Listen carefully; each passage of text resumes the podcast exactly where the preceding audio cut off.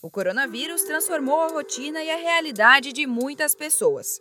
Isolamento social, trabalho remoto e consumo consciente são mudanças que podem indicar como será o mundo pós-pandemia. Mas de que maneira os pequenos negócios devem se planejar para este novo momento? Confira algumas dicas que preparamos para você. Seu negócio em tempos de coronavírus. Oi, pessoal. Eu sou a Patrícia Gonzalez, da equipe de comunicação do Sebrae São Paulo e hoje vamos falar sobre como reinventar seu negócio para a nova realidade. Eu estou aqui com dois consultores do Sebrae São Paulo, César Ossamo e Samuel Souza.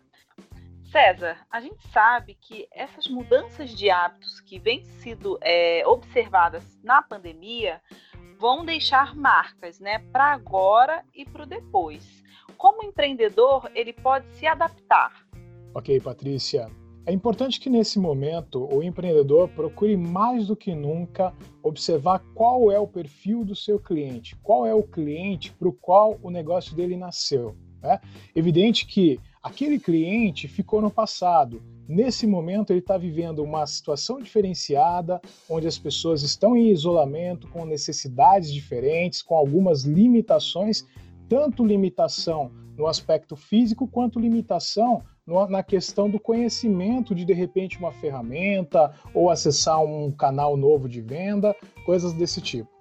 É importante que o empresário entenda também que não só esse momento de isolamento existe um tipo de consumidor né, vivendo nesse momento, quanto também nós teremos um consumidor depois da pandemia ou depois desse momento do isolamento. Então nós temos o momento atual e o momento futuro. Vale lembrar também que o empresário tem que prestar muita atenção porque vai existir um prazo de transição no meio disso tudo e que esse prazo a gente não sabe quando começa e quando termina, mas nós sabemos que as pessoas vão estar com mais medo, com mais dúvidas, talvez de uma forma mais inacessível, e isso é importante estudar desde já. Em cada momento existe uma solução ideal.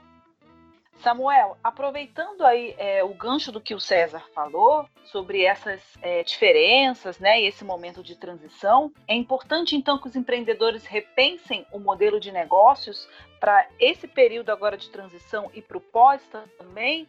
E como eles podem fazer isso? Bom, perfeito, Patrícia. Com certeza.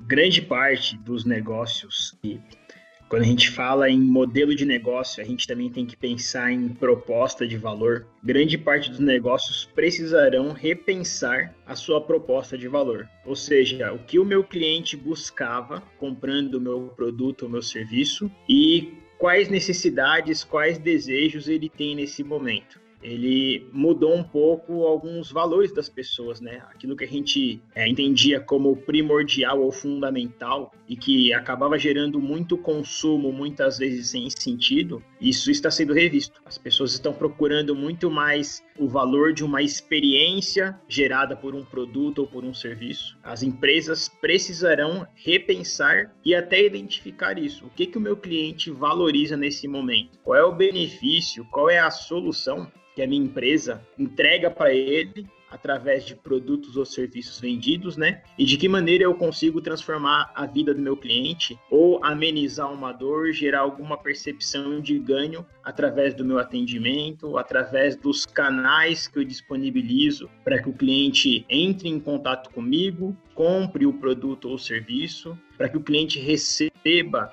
esse produto ou esse serviço em casa.